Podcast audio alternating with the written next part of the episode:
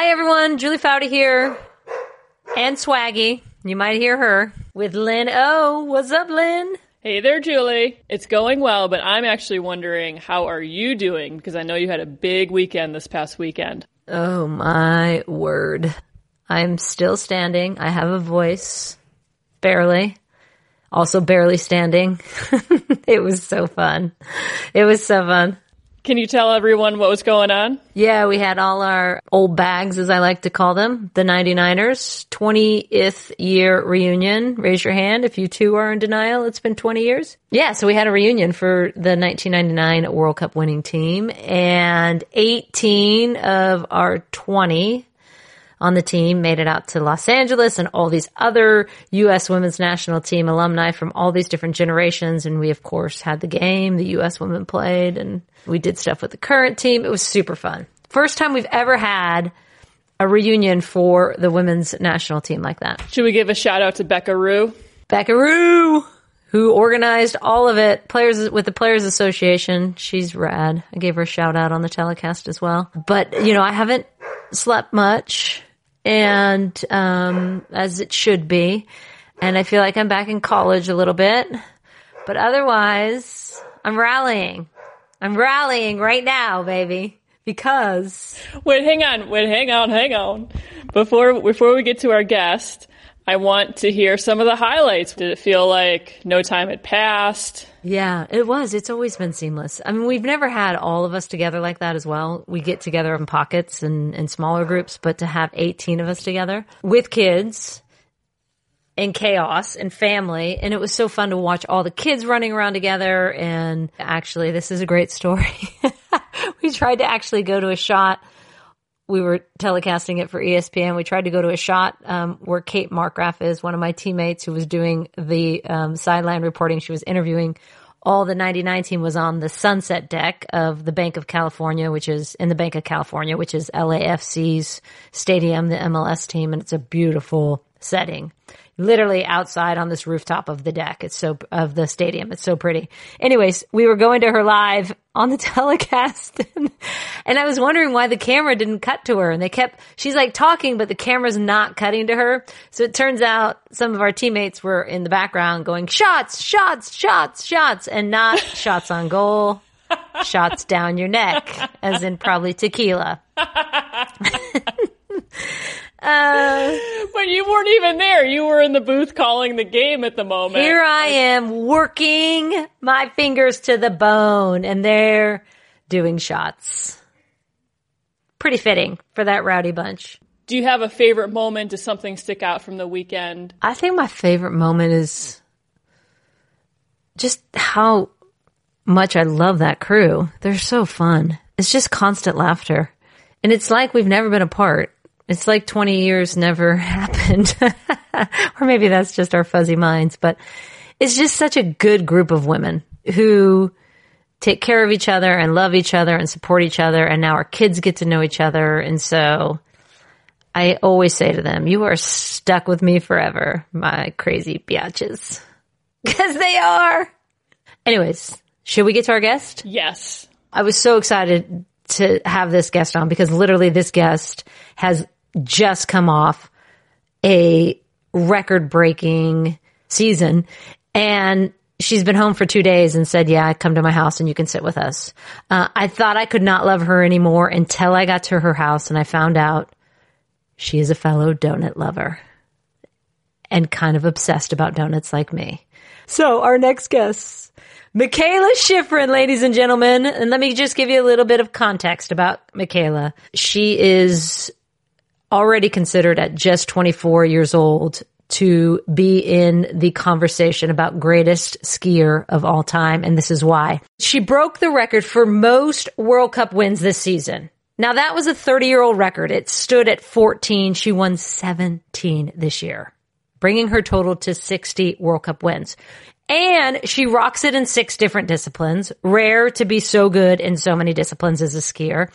And she won 4 Crystal Globes this season. And for those of you who don't follow skiing, that means she was the best in the world at that discipline, and you get a Crystal Globe. She also won the overall title, her 3rd straight, and got even a bigger globe. And she's a three-time Olympic medalist. And as I mentioned before, perhaps on top of her list and should go on top of her resume, fellow donut lover. All right. So get comfortable listening. It's Mikaela Shiffrin. Thanks for tuning in today. Today's podcast is supported by your financial ally, Ally Bank. Because if you're paying for a service, you wouldn't accept anything less than great, right, Lynn? Absolutely. Things like gyms, personal trainers, physical therapists, shin guards in your case. Right? We research everything until we find the best. Shouldn't we do the same with our banks? We tend to stay with whatever bank we've had forever, not questioning it, often putting up with subpar service, low rates, but better is out there. Ally knows you deserve better, and their mission is to be just that. Julie, it's in the name. They're an ally for your financial well-being. Get it? With Ally, you'll get interest rates up to 20 times the national average and live customer care. And get this, Julie, on average, women, we are paid 20% less than men, and therefore we really do have to be even smarter about where we put our money. Money means having options to do things like start a business, quit your job, start a family, retire the way you want, or leave a legacy. And when you call Ally, you can chat with a real person 24/7, even on bank holidays, weekends, or during halftime if you need a little financial pep talk. They won't try to confuse you with fancy jargon, and you won't get nutmegged by hidden fees. The team at Ally actually cares about doing right by you and your money. And I think as women, we don't talk about this enough, honestly. We should be paying attention to our money and where we put it. It's called money mindfulness. So go to ally.com to find out more. That's ALLY.com. Ally Bank, member FDIC. Also check out another great ESPN podcast, Caught Offside, which is all about the beautiful game. Andrew Gunling and J.J. Devaney break down the latest from the soccer world, everything from the U.S. team and English Premier League to the UEFA Champions League. That's Caught Offside. Be sure to give them a listen. Kick back, relax, and unwind. Let's have a good time, finding the joy in life. We're smiling so bright, talking and laughing combined. Feeling alright, get comfortable listening. It's laughter permitted. Never been to this store before, and so I was telling the guy, this place is legit, right? These are so good. And red velvet is really good. That's one of my favorites. Oh, I'm always down for like a simple with chocolate frosting. I knew I loved you. You love donuts. I have a problem. The first step is admitting it. I bet I have a bigger problem.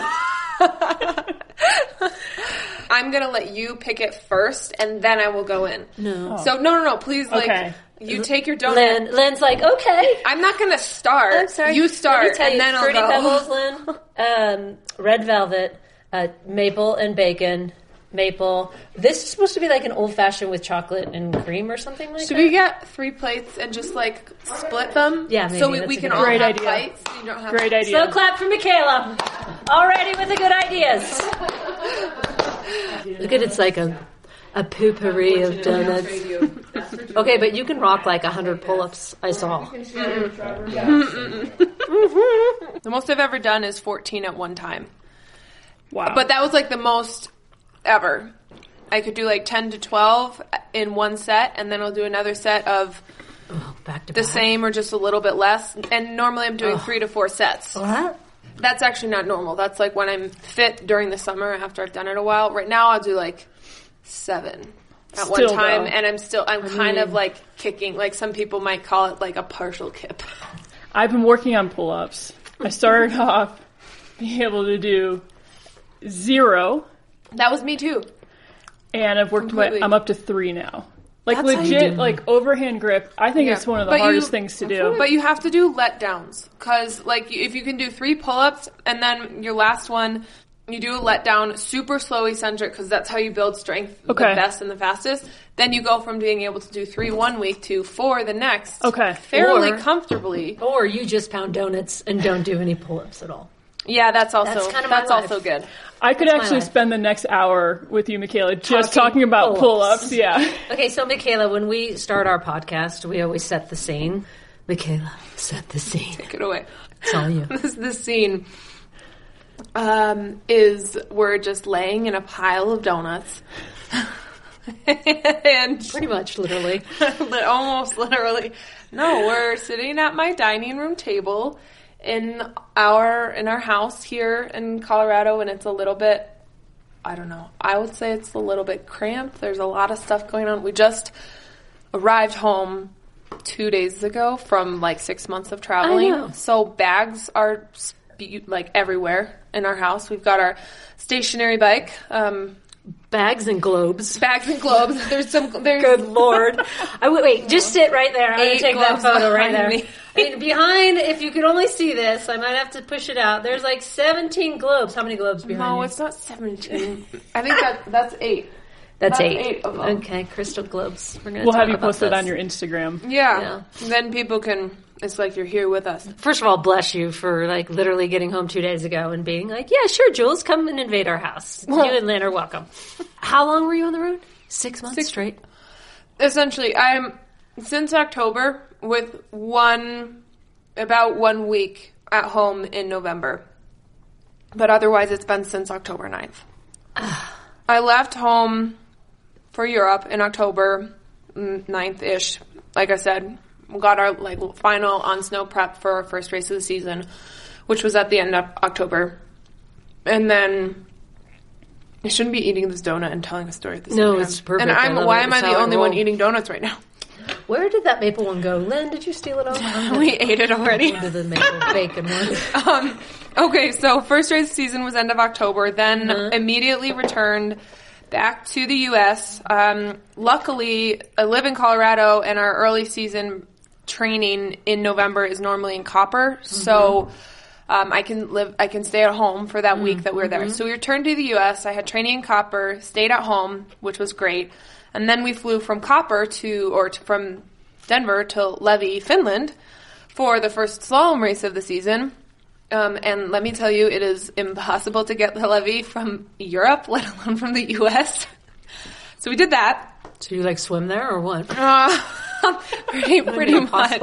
No, well, normally the flights are you fly Denver to Minneapolis to Frankfurt to Helsinki. You must have all this wired. We don't really, but we're figuring it out as we go. We're figuring it out. And also FIS, the organizing body of all the races, changes the schedule every year. So, for instance, normally we could go straight to Levi from Europe after the first GS of the season. So you go Sölden straight to Levi, which is great because you're already in Europe, so it makes sense. And then you continue on to the U.S. for the North American part of the tour. Mm-hmm. But this year, it was Sölden, Colorado, Levi, Killington, Vermont. So we bounced back there. And then we went from Killington straight to Lake Louise. And then we went back to Europe for the rest of the season. It was a lot of stuff. Do you fly coach middle seats? No. Okay, good. That's what I used to do. I definitely splurge on... Yes. I splurge on a lay-flat seat, and that makes a world of difference. Yeah. But, yeah, what kind of impact does that have on your body? Well, the traveling in and of itself is kind of terrible. Just sitting on a plane for anywhere, honestly, more than 1 hour, everything starts to tighten up. But then the jet lag is also... For me, I think the jet lag is one of the most difficult pieces. Some people just don't even really have a problem with it. I'm pretty good with it. So there's different kind of tips and tricks that help. I think you've got it pretty much down because let's go over this season. I'm putting my glasses on for this. Can we just go over this season? I was going to just tell everybody listening that you put on your glasses and they look awesome. Thank you. There's forest green. They're super cool. Thank you. Okay, can we go over this season? Because good Lord. I'm going to try my best to do it justice. This took up a page, by the way. Can you just read it in your most monotonous voice? You shattered a 30... Should I read it in a British accent? You shattered a 30... Can you read it in the British Siri accent? Oh, yeah. Siri, hello. It's just It's like a computer in a British accent. You know what I mean? Do that. I'm sorry, Mikaela. You totally can't. Why don't you just type it out on your phone and have Siri read it? Let me give you what you did this year. Okay. Shattered a 30-year-old record in World Cup wins in one season. The previous record was 14 World Cup wins in one season. You won 17. This is to give all our listeners some context, right? You won 4 Crystal Globes right behind you. So literally you were the best in the world in 4 disciplines. Slalom, giant slalom, super G, and overall. That was your 6th slalom Crystal Globe, a 3rd consecutive overall World Cup title. There were only 6 skiers to ever win 4 or more globes in one season. Lindsey Julie's Vaughn being halfway done right now. You are the only skier to ever win 4 consecutive World Championships gold medals in one event. That would be slalom. And you did it while battling pneumonia. Some form. Said, it was undiagnosed, but I definitely had a demon inside of my lungs. Yeah. And you still won.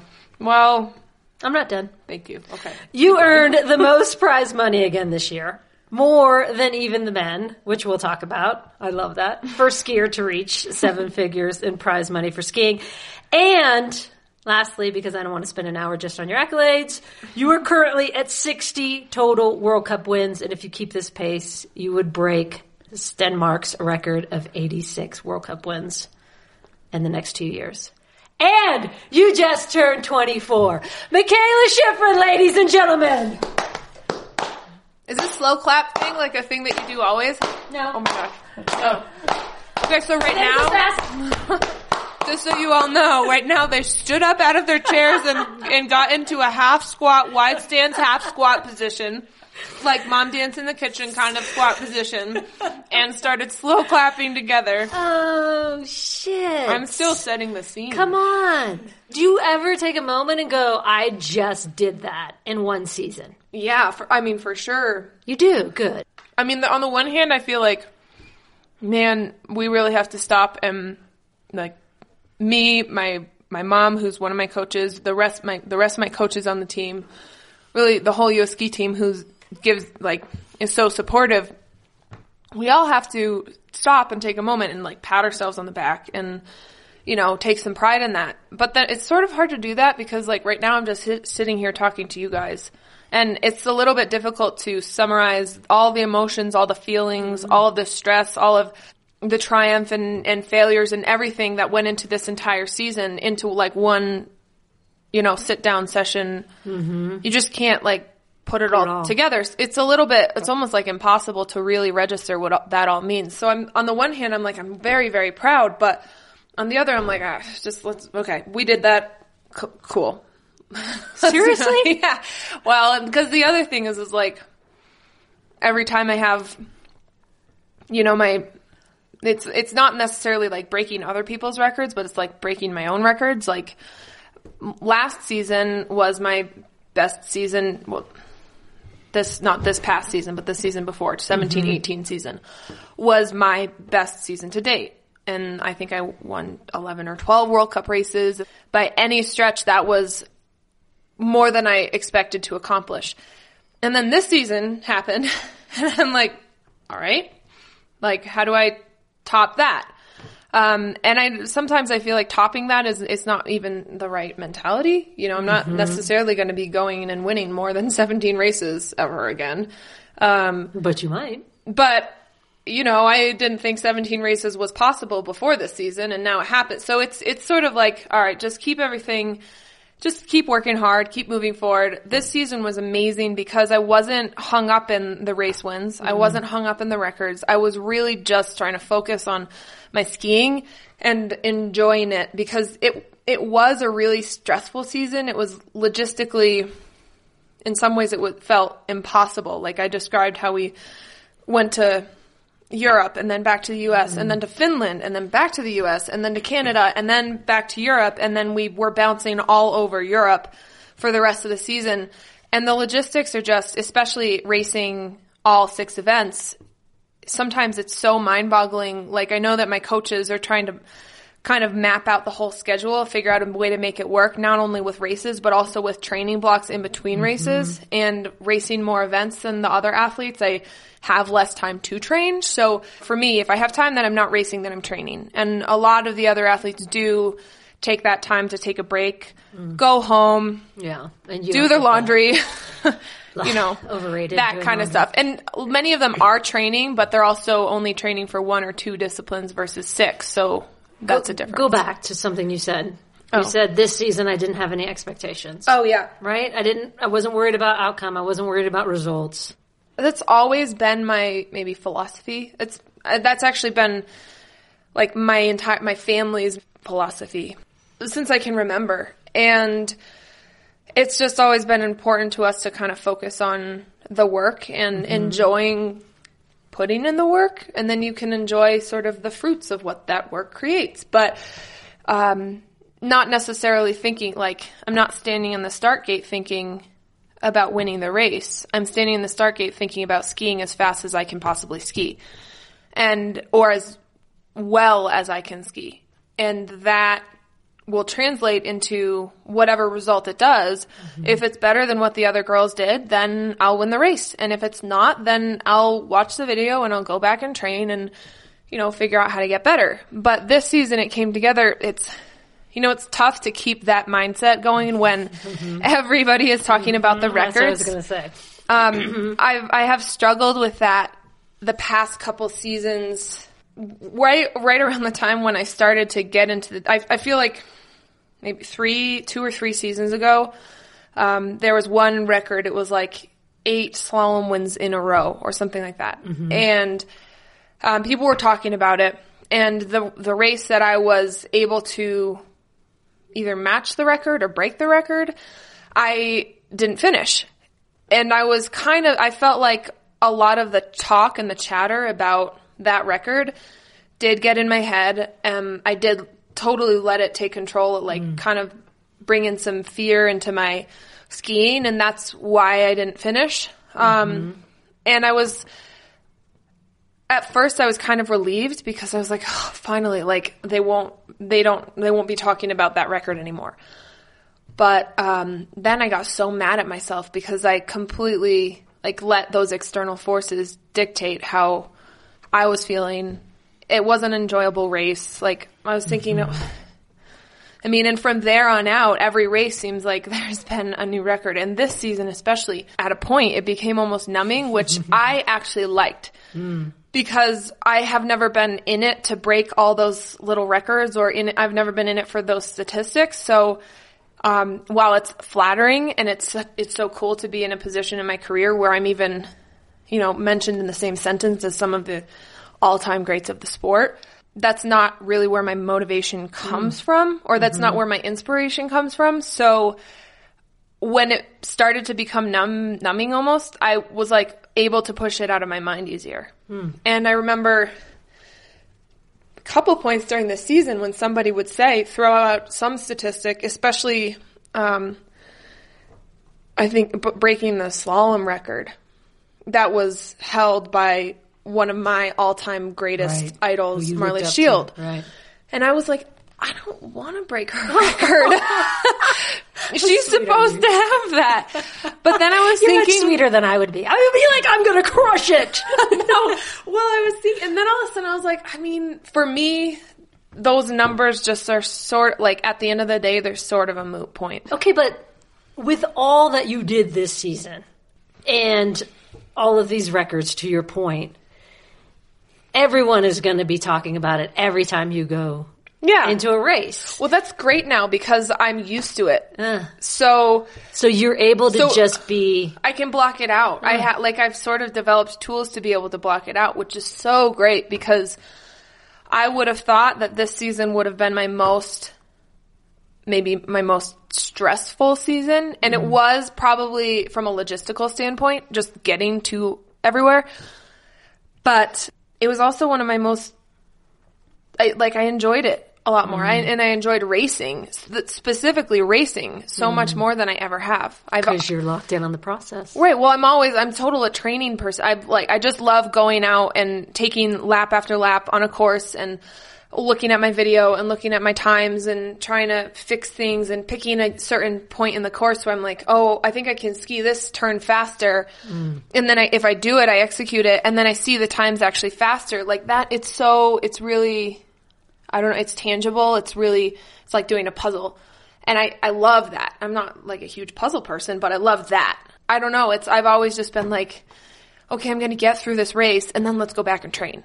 Mm. And this year I was kind of like, I love training. I love racing. It's all great, which was cool. With skiing, the thing that fascinates me the most, with other sports, say soccer, for example, you know, everything's pretty much the same. The fields are the same size. Yeah. The grass is the same. Yeah. Right? Those variables are fairly controlled. Variables are controlled. A pool is pretty much the same. Yeah. Skiing, and this really came home to me in Pyeongchang. I was like, holy shit. Yeah, the wind. I mean, the wind, the cold, the variables, the snow being different every day, every mountain being different, how steep a mountain is. I mean, all of those things. Yeah. Which is why it seems it's so hard to be consistently great in skiing. Yeah. Yet you've managed to be consistently great. I mean, obviously I love ski racing and I love skiing, but it is truly one of the most intriguing sports because there are so many variables, and you can't just train a certain pitch or a certain condition or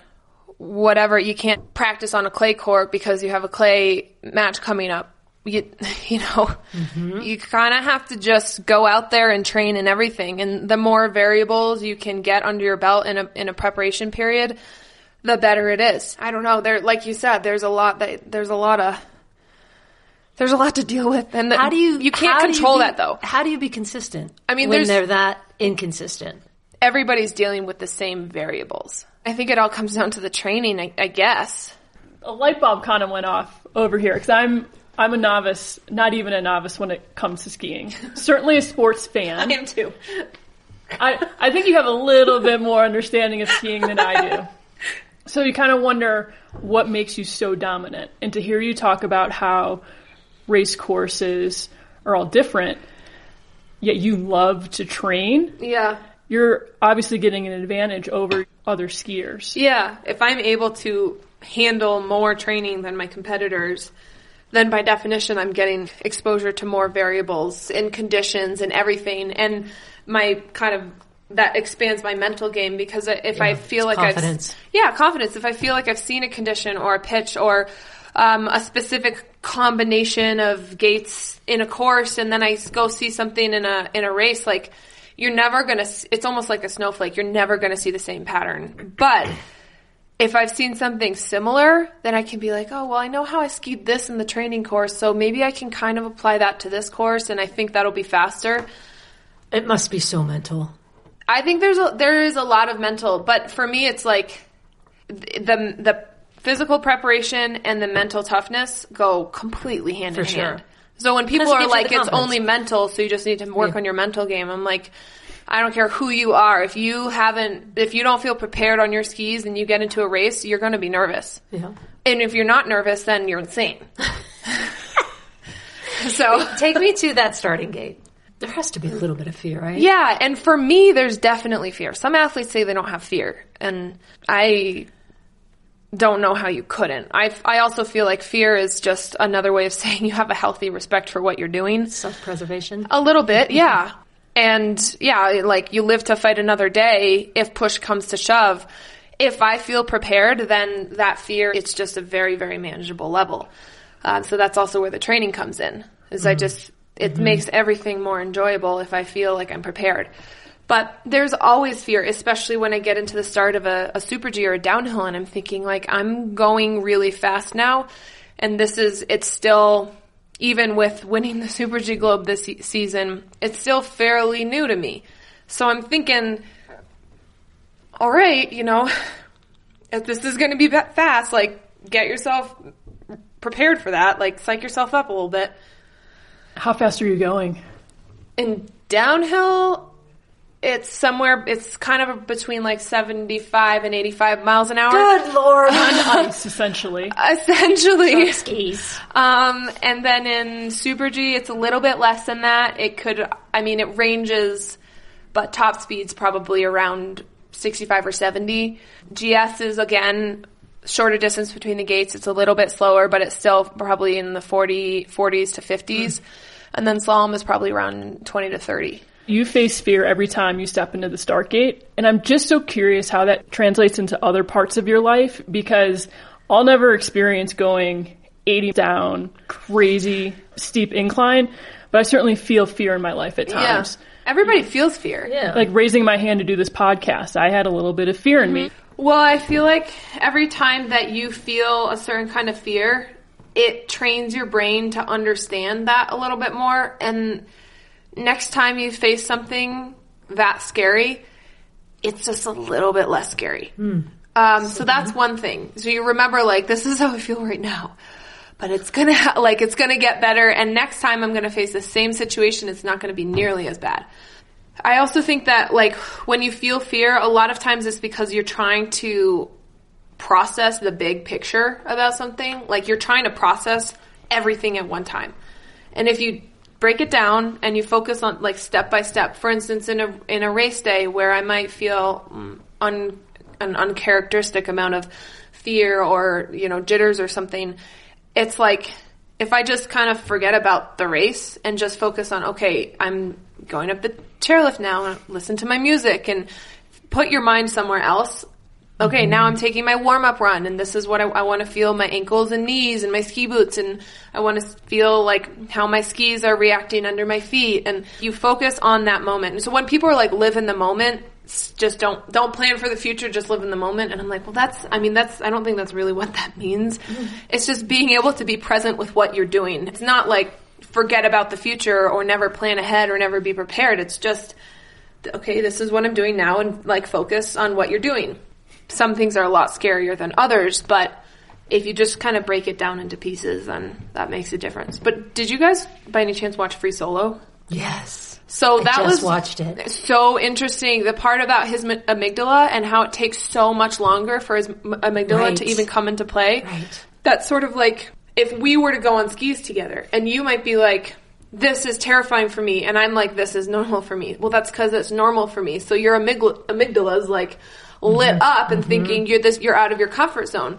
But as you do that a couple more times, it's then you get to the next level.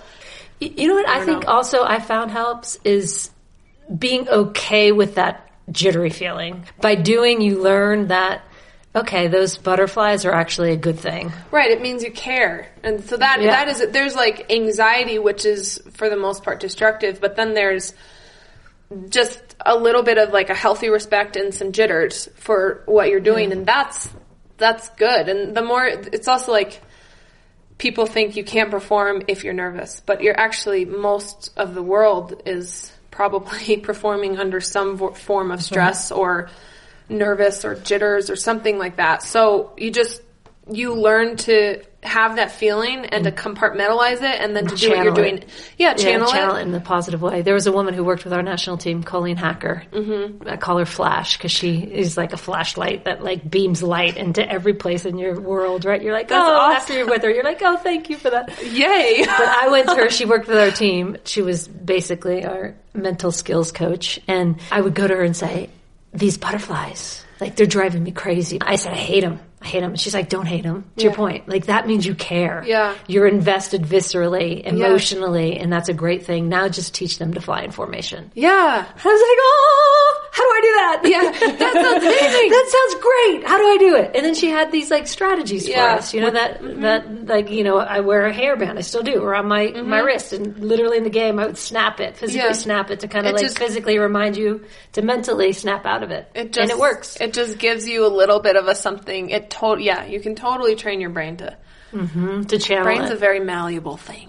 When you're skiing and you feel it, it feels like you're turning perfectly. What is that like? And for someone who maybe doesn't ski, like, what's the analogy? Oh my gosh, it's honestly, it's one of the greatest feelings.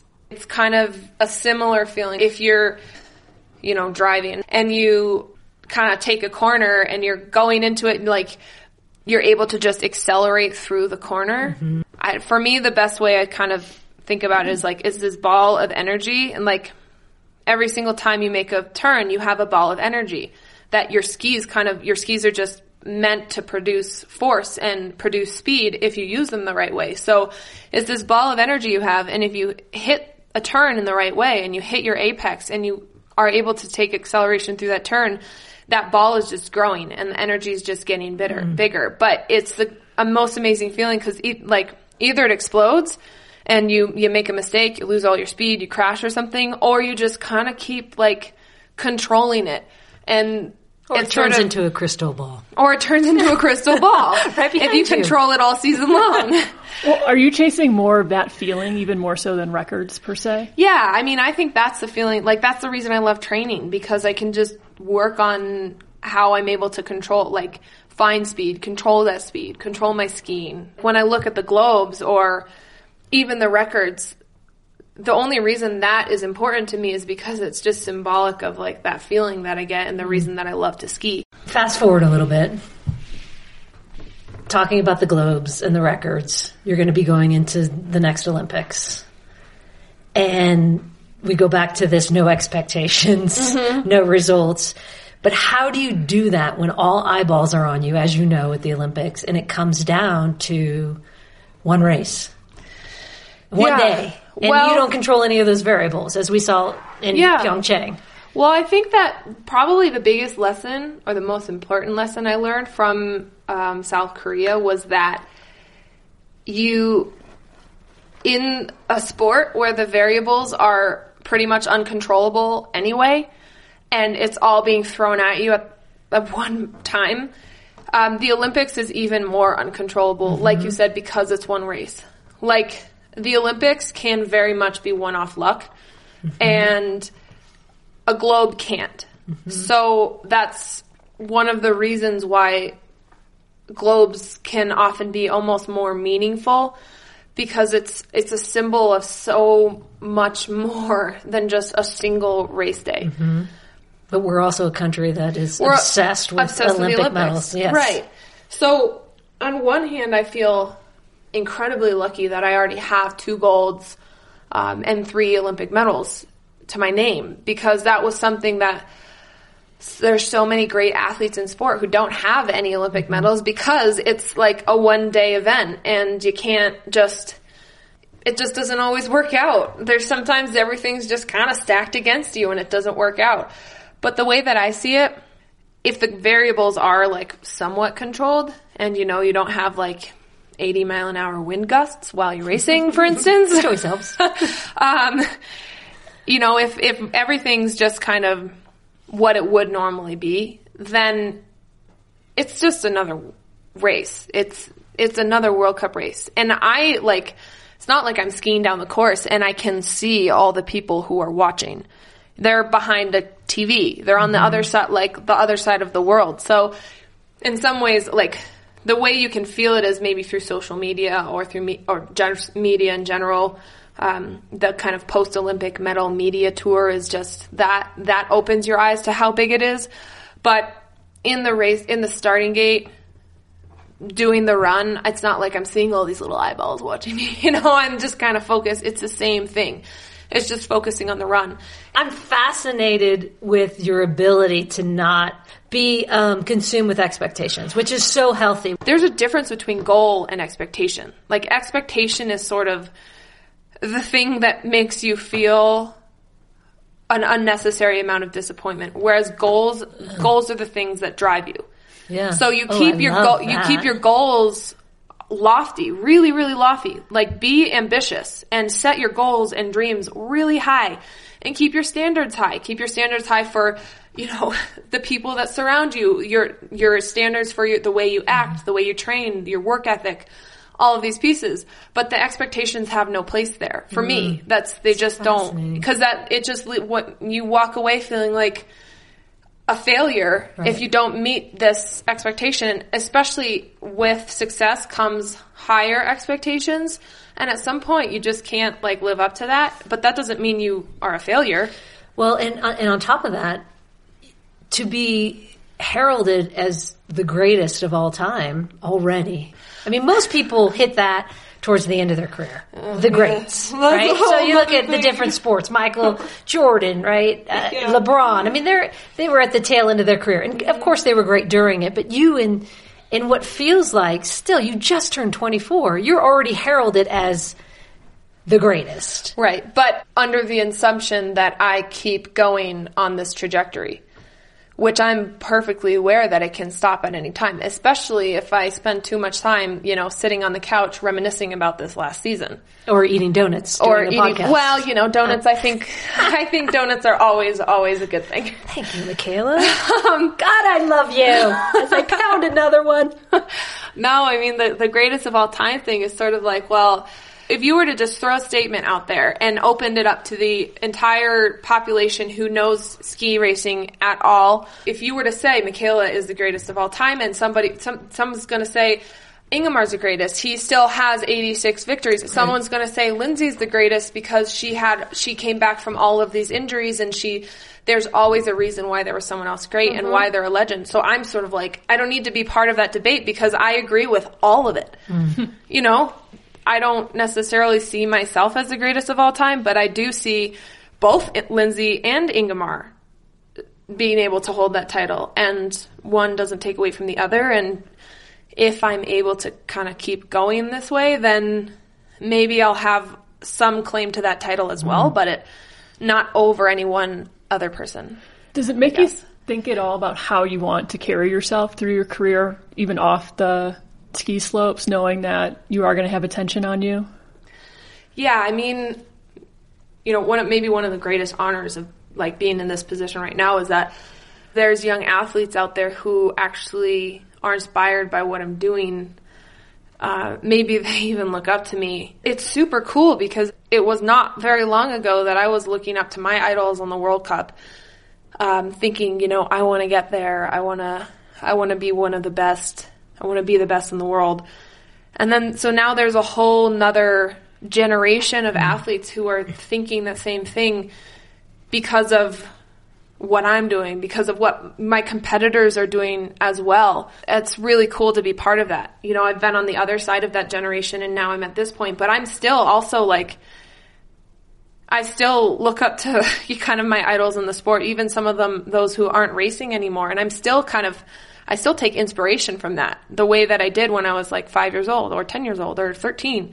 But I do think like maybe I'm more aware of sort of my appearance or how I conduct myself, my attitude, and always trying to be as true to myself and true to my beliefs as possible because, yeah, people are watching and they're specifically looking for me to do something like fake, or specifically looking for me to change with maybe some increase in spotlight throughout all of each year. That it just kind of increases and your dancing just gets better. Well, I love it. I like to dance and I would love to be able to be like a really good dancer, but it's fun. I want to be a singer. I do too. On Broadway. Let's do it. Let's do it. We can have a Broadway show. Come on. I've always wanted to be on Broadway. What's the title? Two minor details. What is your... Bring your earplugs. Yeah. Microphones optional. Sound optional. We've been getting a lot of nice feedback on Twitter about the podcast. Not to toot our own horn, but we did get one Twitter comment because we do this little thing at the very end of the show where Julie and I both sing terribly the title of our podcast. Oh, do you have like a tune that you sing it to? Yes, we have our own song, by the way, Mikaela. Can you sing it for me now? Well, and someone... Get comfortable listening. It's laughter permitted. Yes! And someone on Twitter said... The last part of the show makes me cringe. Oh, cringe! And it's probably the most accurate tweet we've had about the podcast. If you're not cringing through the whole thing, something's wrong with you. The thing that I think was freeing for me too, and I hear a lot of it with you, is soccer wasn't my end-all, be-all, right? Mm-hmm. Like I loved it, and loved being around the teams, but I always knew, like when I retired, there was something else I could go on to. Right? Yeah. I had other interests. And I get that same sense with you. Yeah. Like you love skiing and you love the training and you love the process of it. Yeah. But you have all these other interests. Right. Well, and it's not like I love the sport of skiing and I love ski racing. Like I've talked a lot about the feeling that I get when I'm skiing and the whole like putting the puzzle pieces together to become a better skier every day. That's something that translates to really every other part of life as well. Right. And the work that's sort of like the grueling, annoying, frustrating part of the non-glamorous side of the sport, which is really like 99.9% of it, is also something that I've grown to love. So that, like you said, it's not the be-all, end-all. It's not like ski racing. It's this portion of my life that I'm so grateful for, but it's also maybe a little bit of a springboard. Already it opens up different kind of avenues of where I can move in the future. And then I might end up doing something completely unrelated to ski racing that I might have done if I was never a ski racer and I just went, straight to college. Or I might end up doing something that's still involved with the sport. And I do think it's a dangerous thing for athletes to get so caught up in their sport that they feel like they have no identity outside of it. Because ski racing or sport, that's not your identity. It's you make sport. Sport doesn't make you. Yeah. To me. It's what you do. It's what you are. Yeah, exactly. And, if you get too caught up and all of a sudden, and you retire, then it's like this terrifying. And no matter what, it's going to be scary. Retirement to me was like, I got to go on and do something else. Yeah. I can't wait to retire, actually. Yeah. It's going to be so fun. I think a lot of people do feel that way. And then I think a lot of people feel like, oh, my gosh. Yeah. And I could see it being, like, kind of a scary thing. It's like graduating from college and feeling like, all right, now that the last totally however many years of my life I've spent in school, and now I actually have to use the tools that I learned to do something. You're like, can't I just go to school for the rest of my life? I actually had that feeling. This is fascinating to me. I have a lot of things that I'm fascinated by in the skiing world, but that you earn more than any other skier out there. You win 7 figures with prize money, and that is equal pay. Yeah. For men and women. I did not know that. Yeah. It's really exciting. Slow clap again. Don't do it. Don't do it. Oh. No, they're standing. Oh. And it's awkward white stand squat. Oh, my gosh. Come on. That's amazing. Oh, thank you. High fives all around. Well, ski racing, and I think it's been for a while now that the prize money has been equal male to female. But I think it's the last 3 years, or at least the last 2 years, that I have out-earned the men partially because of my results. It's just equal. And the opportunity is there. If I have more success than my male counterparts, then I'm going to earn more, which is really, really cool because you put in that work, you have the success, and then you have that confirmation that it was real, that it was there.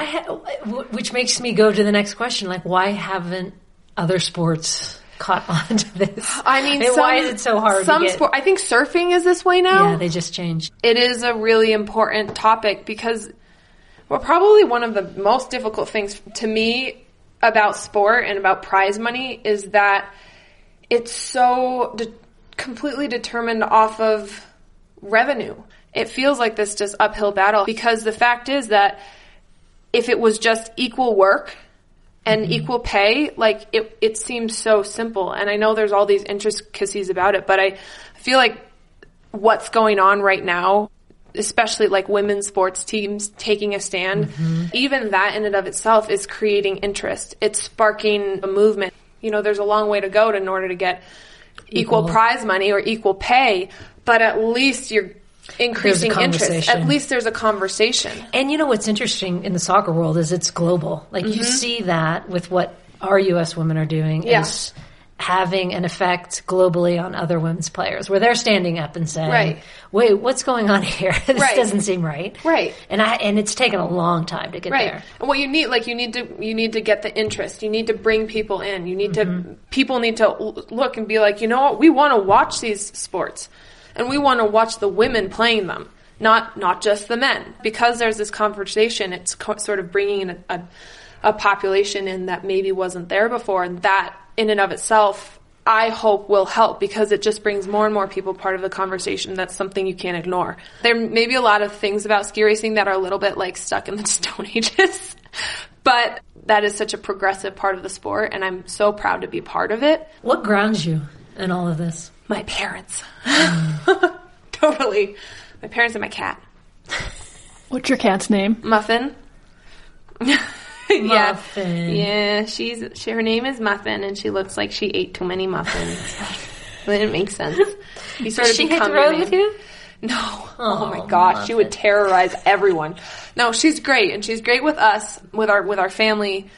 My brother and I begged for a cat, and I think she's 14 years old now, in human years. We begged for an animal. And my dad had cats growing up. He had a cat named Muffin. So technically she's like Muffin Jr. or Muffin the Second or whatever. But, Muffin the Second. Yeah. My mom wasn't super excited to have a cat at first. She ended up liking my mom more than any of us. And now my mom, of course, immediately my mom was like, oh, you cute little fluff ball. And she like snuggles up next to her and just sits down next to her if we're watching TV and just like takes her paw and puts it on her leg and just like lets it rest there. And, you know, in the eyes of a child, there's nothing more painful than seeing your pride and joy, your pet, attached to the one person in the family who didn't want them. Like, she didn't even want you. Like, she's mine. How dare you? And I think a part of me has blamed my mom for that ever since. I'm glad we could get that out today. Lift that off your shoulders. Yeah. What are the major lessons that your parents have taught you? They've taught me my work ethic. Hard work probably is the first thing. They've taught me my whole philosophy or mentality about enjoying the process of putting in the work and learning about what I'm doing versus just the instant gratification piece of it. Like, feel joy in the little wins along the way, because I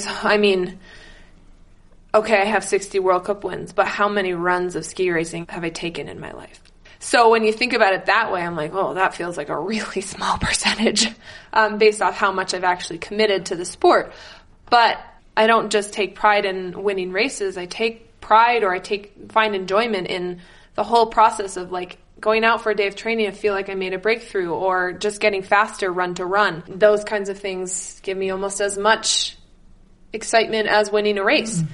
And they totally taught me that. Yeah, they taught me to, no matter what I do in life, first make sure I'm passionate about it, that it's going to give me some form of fulfillment, but do it well. Like, do it well as I can. Don't just kind of half-heartedly get through it, and then I want to go hug your mom right now. I know. Seriously. I think she's going to cry soon. Oh, are you crying, Aileen? No. Not yet. She's like, no. She's writing an email. No, I'm writing an email. Okay. Thanks, Mom. Because do you know how many kids are totally consumed in the results? Almost every single. And that parents don't, I think, do enough of that, of saying they don't eat enough donuts. They clearly don't. That's probably the issue. Well, I can relate to it. I loved how enthusiastic you were when you celebrated the fact that I can do 3 pull-ups. It's like, it takes a lot of work. Okay. I was definitely at a point where I could not do a single pull-up for most of my life. And then when I started racing, actually probably one of my biggest successes since making the U.S. ski team. Sorry that you guys can hear me chewing my donut. I'm so happy that you have the same love of donuts as me. I feel like everybody loves. My love has no bounds for you. You know the people who are like, I don't like donuts. I know. And I'm like, no, we're not. We can't be friends. You. Exactly. My strength coach is sometimes like, well, I don't eat donuts that much. I know he enjoys them when he does eat them, and I force donuts on him. I'm like, eat this now, and then I take an Instagram of it and I post it, and he's like, everybody's making fun of me for eating donuts while you're working out. I'm like, you know what? It's an important part of my life. You need to enjoy it too. We need to, this is something we need to share. Quote of the podcast. Part of, I'm going to look at... Well, you don't like donuts? I don't like you. Exactly. While Julie is chewing a donut and another bite. What were we talking about? Pull-ups. Okay, so no, I could totally not do a single pull-up. I made the U.S. ski team, and I told my strength coach, I told him, this has not a lot to do with ski racing, because it's not generally an arm-intensive sport. There's pieces, upper body strength is important. That was my first thought when you were talking about pull-ups. Yeah, it's not like, you don't need to be able to do a pull-up in order to be a good skier or a good ski racer. But I was like, I can't do a pull-up, and I want to be able to do pull-ups. That is an important thing to me. And I actually got it. No, I got it from watching some of the women's soccer team training. I was like, oh my gosh, they're so ripped, and like, look at them doing, their cores are strong and their arms are strong and look at their calf muscles. And so I would like go into the gym when nobody was around. This was in high school. I'd go into the gym when it was like no one was there and we had the whole mirror wall and I just turn around and do like calf raises and walk. I'd like look at myself in the mirror while I'm like, oh yeah, I'm definitely getting it. That looks great. And then I'd be like, okay, now I'm going to go do a pull-up. And I'd just, like, struggle and be like, and I'll get that later. So we came up with a whole plan, and that's where I learned about the eccentric letdowns and how important those are to help build the strength. And, yeah. You've inspired me. I'm going to start doing pull-ups again. Okay, so Lynn, what's your game? Lynn always comes up with great games. Is it rapid fire? Because I can't do that. Today's not rapid fire. Good. We're bringing back a game that we played with Simone Biles. Oh, this sounds fun. In which she crushed Ms. Foudy over here. God. It's called Generation Gap. Oh, God. Oh, I bet you're going to beat me. This sounds like something I'm not going to get. No, I'm terrible at this stuff. All right. Each of you will represent your own generation. We've got Julie with Generation X. Mikaela, you're representing the Millennials. Woo. I'm going to ask a question that's related to one of your generations. Both of you can try and answer it, and you will squeak in. Oh, what do you want? You get to choose your squeaker. Wait, I'm a pig. Yeah. Oh my God, that's so good. What is this thing? A blue dog? Oh, yeah. Okay, I got the blue fuzzy. I'm going to call my blue fuzzy Muffin. Oh. That kind of looks like Muffin. No, it's a dog. Oh, excuse you. Mikaela, do you want to describe your squeaker? Gas from these donuts. Do that one more time. My squeaker is a big, I don't even think it's like a pig. It's like a boar. It's orange, and it makes this sound. Okay. Here we go. All right. What is it called when a person disappears suddenly for no reason? Ghosting. Oh, come on! She hadn't even finished it! And Mikaela said she was going to lose! I'm already pissed! That's because I ghost people all the time. Seriously, you hadn't even gotten to half the question. Ghosting. It also could be defined as what Mikaela is going to do to you, Julie, after this podcast. Bye! Ghosting. Julie? Never heard of her. Thanks. What kind of car was in Back to the Future? Oh, my gosh. God. You and your cars, Lynn. Last time it was Knight Riders. Do you know the Knight Rider car? No, Kit. But I know the Back to the Future car. I just don't know what it's called. Like what kind of, like make? A DeLorean. Oh, you're looking it up! A DeLorean with the car doors that come up, and it was. Mm-hmm. I also win because as a millennial, I used my technology to help me. One more time, Julie. If you don't get this one, I have lost faith in you completely. Oh, shoot. Here we go. You've just caused my butterflies to fly out of formation because you said I should get this. Snap my band. Ask the question. Bring it. A woman famously asked in a fast food commercial, "Where's the?" You not get this, Julie. Where's the Is this geared towards millennials or Gen X? Where's the beef? Yes. Yes. Woo! I got it. It's like that's too obvious. I didn't squeeze in. Where's the beef? Where's this from? What generation? Where's the beef is from probably mid-80s. All right. Are we done? I won. No. If you win the last one, you're only as good as your last question. Wait, a couple more. What TV show was Drake on before becoming a famous rapper? I have no idea. Fresh Prince of Bel-Air. Definitely not. Is that right? That's a current TV show. No. Did you know that Mark Wahlberg was part of a rap group before? Yes. Can we change the question to that? Yes. It wouldn't be Mark and the Funky Bunch. Yes. I just was going over that with my kids. I knew that one. We just made a question adjustment. I played my question adjustment card and won that as well. Since this game has zero rules, I made one. I just know I'm down 3-1. This one's for 4 points. This one is for all the points. What does YOLO stand for? You only live once. I said it first. I knew that one. I'm so proud of myself. I'm just proud of myself for knowing that one. Oh, man. Mikaela with the win. I totally forgot to squeeze. And then she just screamed it up. Rule breaker. Okay, last two segments, and then we will let you have your life again. Most pressing questions. Are you ready? Sure. Last show you binge watched? Game of Thrones or Stranger Things. Oh, I heard Stranger Things. It's so good. And it's just made for a binge because all the episodes come out at once. Yeah. So it's just like, here's your season. Watch at your discretion. Is it kind of dark? It has humor. It has a little bit of sci-fi. It's intense. It's kind of drama. It has a little bit of thriller. I wouldn't call it to the level of horror, but there's like... It's strange. Yeah. But it's amazing. So I'm not super into... I hate horror, and it's not scary enough to scare me, but it's like, oh my gosh, what happens next? Okay, guilty pleasure. Probably sugary cereal. Well, no, donuts. Did you eat donuts aren't a guilty pleasure. I don't feel guilty eating donuts. Me either. Did you eat the Fruity Pebbles one, by the way? I have eaten some of it. Would you like some more? Look at, we pounded those donuts. I'm really proud of us. Well, there are 9 in there, and they're almost all gone. 3 girls, 9 donuts. No problem. God, that's so beautiful. So one person would describe something you always have to have when you travel.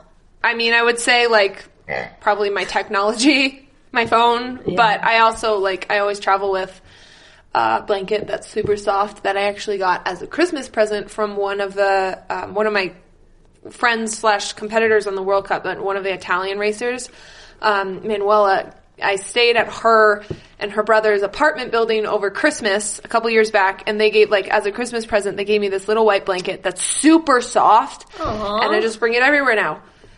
Oh, you have your little blankie. You're a little blankie. That's cute. Yeah. That was nice of them. Yeah. Your dance moves on IG. Where did these dance moves come from? Everywhere. The inspiration comes from everywhere. From everywhere. No, the shuffle dance is something I've been seeing on Instagram. I've watched so many shuffle dancing videos that it just comes up in my Explore feed, and then I just watch more. So my Explore feed is shuffle dancing videos, interior design, and kittens meowing. Like newborn kittens, day-old kittens meowing. That's great. You should watch that. It's hilarious. They're like they can't even, they open their mouth so big and they strain so much, and it's just this little peep of a sound. Okay, our last one, high-low cheer. We do this around our dinner table with my kids. Their high of the day, their low of the day, and someone that did something nice for them is their cheer. We're going to do it with your career. Oh, so gosh. Your high of your career, your low of your career, and someone you cheer for. Start with high. High of my career, probably this podcast. Oh! Snorted! Wait. You can't hijack my oil. I'm doing the one-legged squat now. Oh my gosh. That wasn't a one. That was like a honky-tonk dance move. Oh man! Of course, this podcast is okay. Low would be any other time besides this podcast. Clearly. Obviously. Obvi. And what was the other? Cheer. Well, I mean, I'm always up for cheering family. Yeah. Because it's such a big piece. Nana. I was just with Nana. She's just an angel. Like, we were going to bed the last night that I was visiting her, and I climbed into her bed and climbed under the covers with her and was, like, snuggling up next to her. And how old is she? She's 97. She started just kind of talking, and everybody who's with her, she just says the most positive thing that she can say about that person. And with family especially, she's like, you are the most precious thing. I feel so lucky to have such a precious family and such amazing times and so much to be proud of and happy about, and I've been so lucky in my life. And she is like, talk about somebody who just shines light into the world, into any part of your life. She's one of those people. 97. Yeah. She's rocking it too, you said. She's rocking it. Well, thank you, my dear. Thanks for spending the time. That was fun. Yay. I hope everybody else enjoyed it as much as possible. And this cookie I shall name Fred.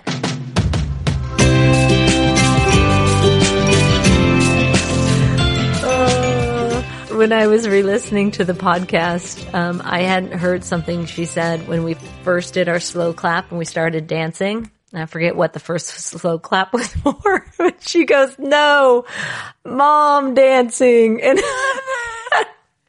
that might be like the second or third person that's told me that in like the last 3 days that I am mom dancing. I was like, okay, is that a sign? I think that's a sign I'm a really good dancer.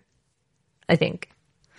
Oh dear. That was fun. How nice of them to let us into their home right when she returned from all that chaos and the season she's had. Their bags were literally not even unpacked, and they let us come over. I know.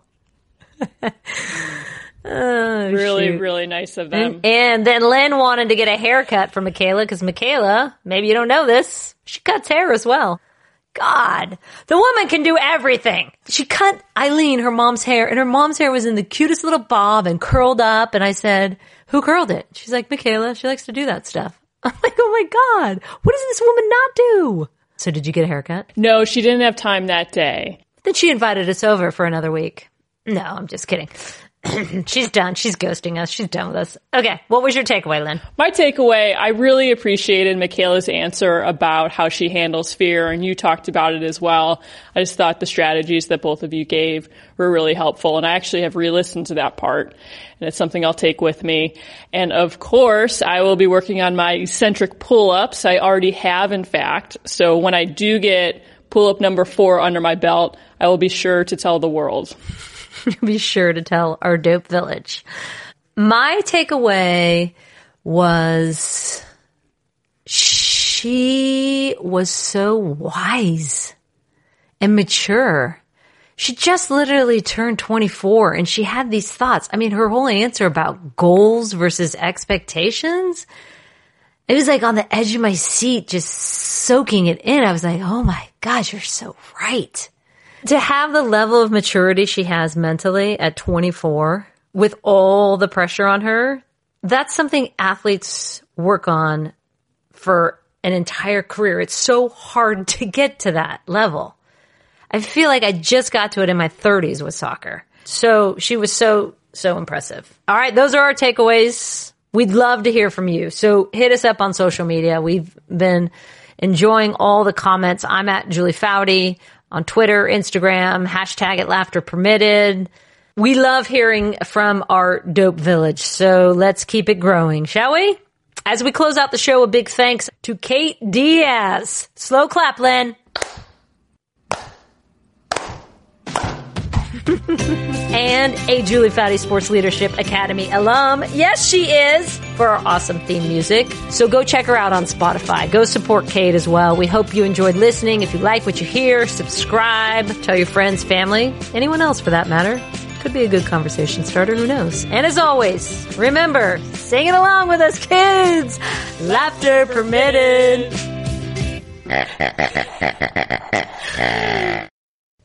Thanks, everyone, for taking the time to listen, and to our supporters. So one last shout out to Ally, because the fact is only 8% of people trust their bank. Get that, 8%. And yet most of us never bother looking elsewhere. Money means having options, and that's another fact. For example, options to start a business, quit your job, start a family, retire the way you want, or simply leave a legacy. Ally knows you deserve better, and their mission is to be just that. As women, I think this is something, honestly, we don't talk enough about, and we should all be paying attention to our money and where we put it. So look them up. Ask your friends. Ask your teammates. Check out the online reviews, because when it comes to your money and everything you've worked so hard for, your house, your car, your future, are you getting everything you want, or are you merely satisfied? Give Ally a call. When you call Ally, you can chat with a real person 24/7, even on weekends and holidays. For more information, visit ally.com, ALLY.com. Ally Bank, member FDIC.